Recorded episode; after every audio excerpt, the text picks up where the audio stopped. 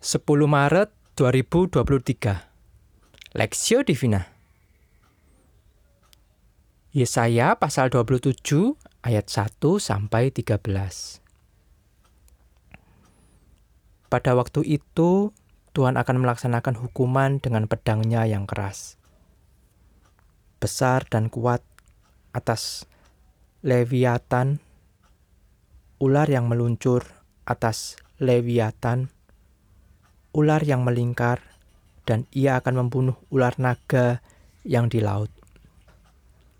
Pada waktu itu akan dikatakan, Bernyanyilah tentang kap kebun anggur yang elok.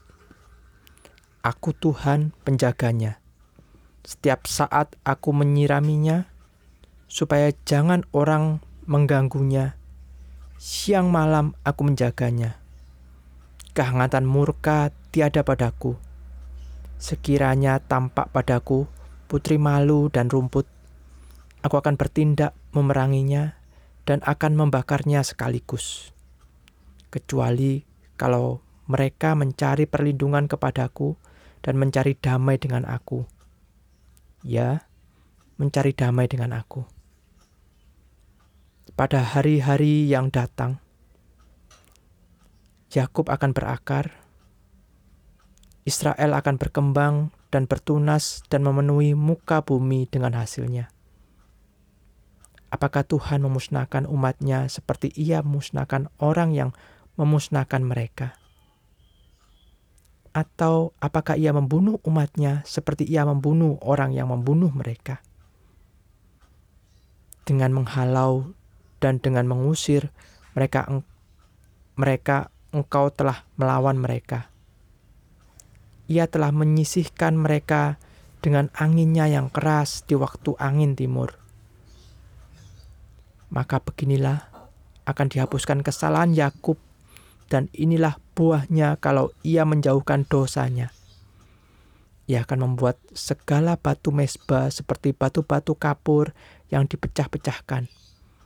Sehingga tiada lagi tiang-tiang berhala dan pedupaan-pedupaan yang tinggal berdiri sebab kota yang berkubu itu terpencil, suatu tempat kediaman yang dikosongkan dan ditinggalkan seperti padang gurun. Anak lembu akan makan rumput dan berbaring di situ meng menghabiskan dahan-dahan pohon. Apabila ranting-rantingnya sudah kering, maka akan dipatahkan. Perempuan-perempuan akan datang dan menyalakannya Sebab inilah suatu bangsa yang tidak berakal budi. Itulah sebabnya dia tidak disayangi oleh dia yang menjadikannya dan tidak dikasih oleh dia yang membentuknya. Maka pada waktu itu Tuhan akan mengirik mulai dari sungai Efrat sampai sungai Mesir, dan kamu ini akan dikumpulkan satu demi satu, hai orang Israel.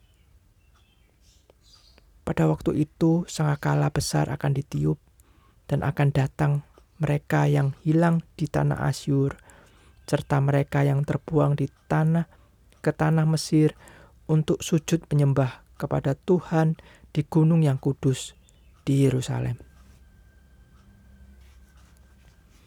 Keselamatan Israel perspektif. Aku Tuhan penjaganya setiap saat aku menyiraminya supaya jangan orang mengganggunya, siang malam aku menjaganya. Yesaya pasal 27 ayat 3. Ketika saya sedang ada di dalam sebuah mall, saya pernah melihat seorang anak kecil yang tidak taat kepada orang tuanya karena permintaannya tidak dituruti. Kemudian orang tuanya menghukum anak itu dengan keras, seperti memarahi, memukul, bahkan ada juga yang menyeret anaknya dengan paksa. Setiap kita bisa jadi pernah berada dalam situasi demikian bersama anak kita. Terkadang orang tua harus mendisiplin anaknya yang mulai tidak taat. Dan semuanya sendiri dan semaunya sendiri. Dengan tujuan supaya anak bisa diarahkan ke hal-hal yang benar. Meskipun orang tua terkesan keras dalam mendisiplin, sesungguhnya dalam sisi yang lain, pastilah orang tua itu akan memelihara dan merawat anaknya dengan sepenuh hati karena anaknya adalah kepunyaan ataupun kesayangan orang tuanya. Gambaran relasi orang tua dan anak juga digambarkan dalam bagian perikop firman Tuhan ini, yakni antara Allah dan umatnya. Analogi kebun anggur ini menggambarkan keberadaan umatnya yang dipelihara oleh Tuhan. Kebun anggur disiram dan dijaga agar tidak rusak adalah gambaran Allah yang memelihara umatnya Israel. Sekalipun bangsa Israel sering kali menduakan Tuhan, namun Allah yang kasih tidak akan pernah berhenti hanya pada hukuman kepada umatnya. Melainkan Allah selalu menjaga dan memelihara yang digambarkan dengan menyiram kebun anggur dalam bagian ini. Hal ini untuk mengingatkan umat Israel akan Allah yang adalah Tuhan mereka.